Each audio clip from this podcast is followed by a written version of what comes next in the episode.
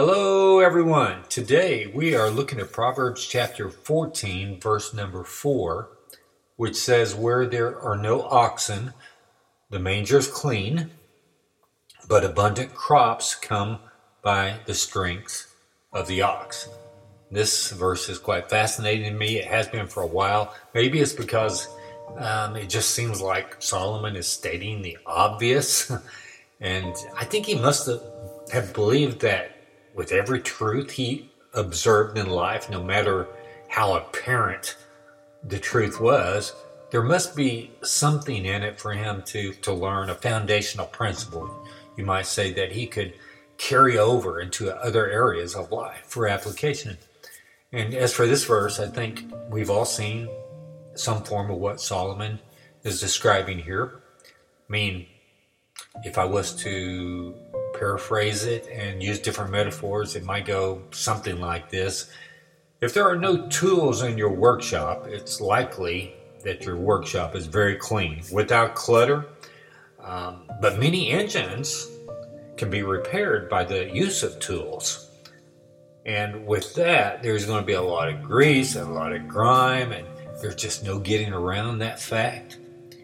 The dirt that accompanies your work is going to be proof that you've been working to accomplish something wonderful.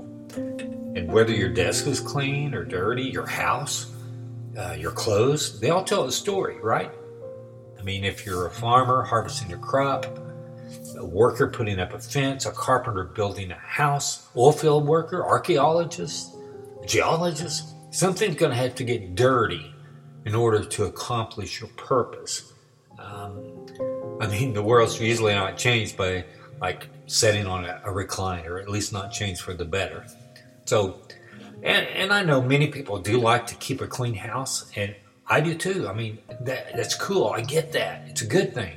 But if you're not really letting your family live in your house, then you've kind of like made up your mind that your house is made for something besides living. It's just for sitting there and looking nice and clean. I say, hey, live in your house. That's what houses were meant for. That's what their purpose is. Live in it and then clean it up.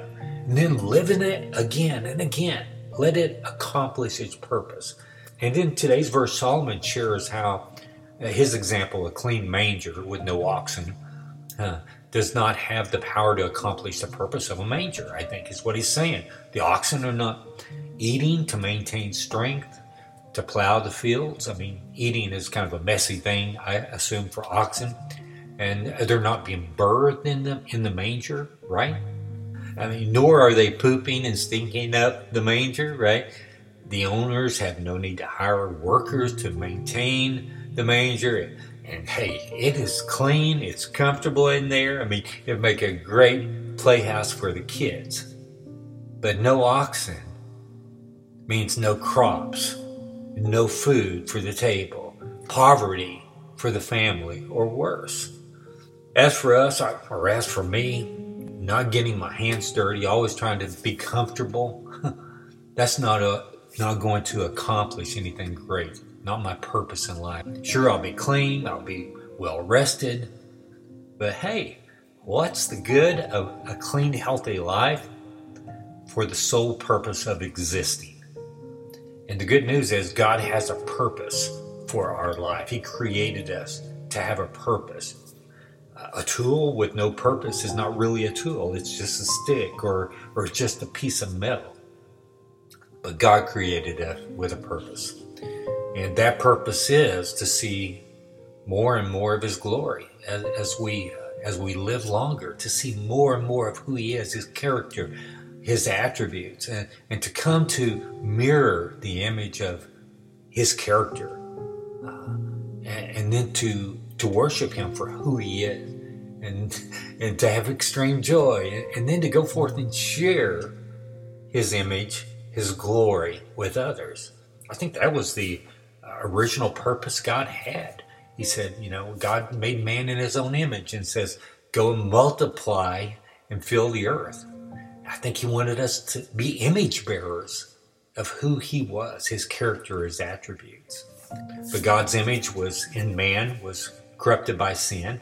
But the good news is that God now shows us his glory in his only son, Jesus Christ, who lived a perfect life. He was paid the wages for our sin with his death. He gives us righteousness to all who find their hope in him. He rose from the grave. He gives us that same power that raised him up to be victorious over sin as we walk with him. And he's going to raise us up one day incorruptible, no longer corrupted by sin and death. And now, because we've seen the glory of God in the face of Jesus Christ, we have been changed. And we can fulfill God's command to multiply and fill the earth and share the image of God, and how Jesus changes hearts. So we are called to get up off the couch, to tend the oxen, to plow and plant the seeds of the good news of Jesus, and to help gather the fields that are ready for harvest, to be about the mission of God.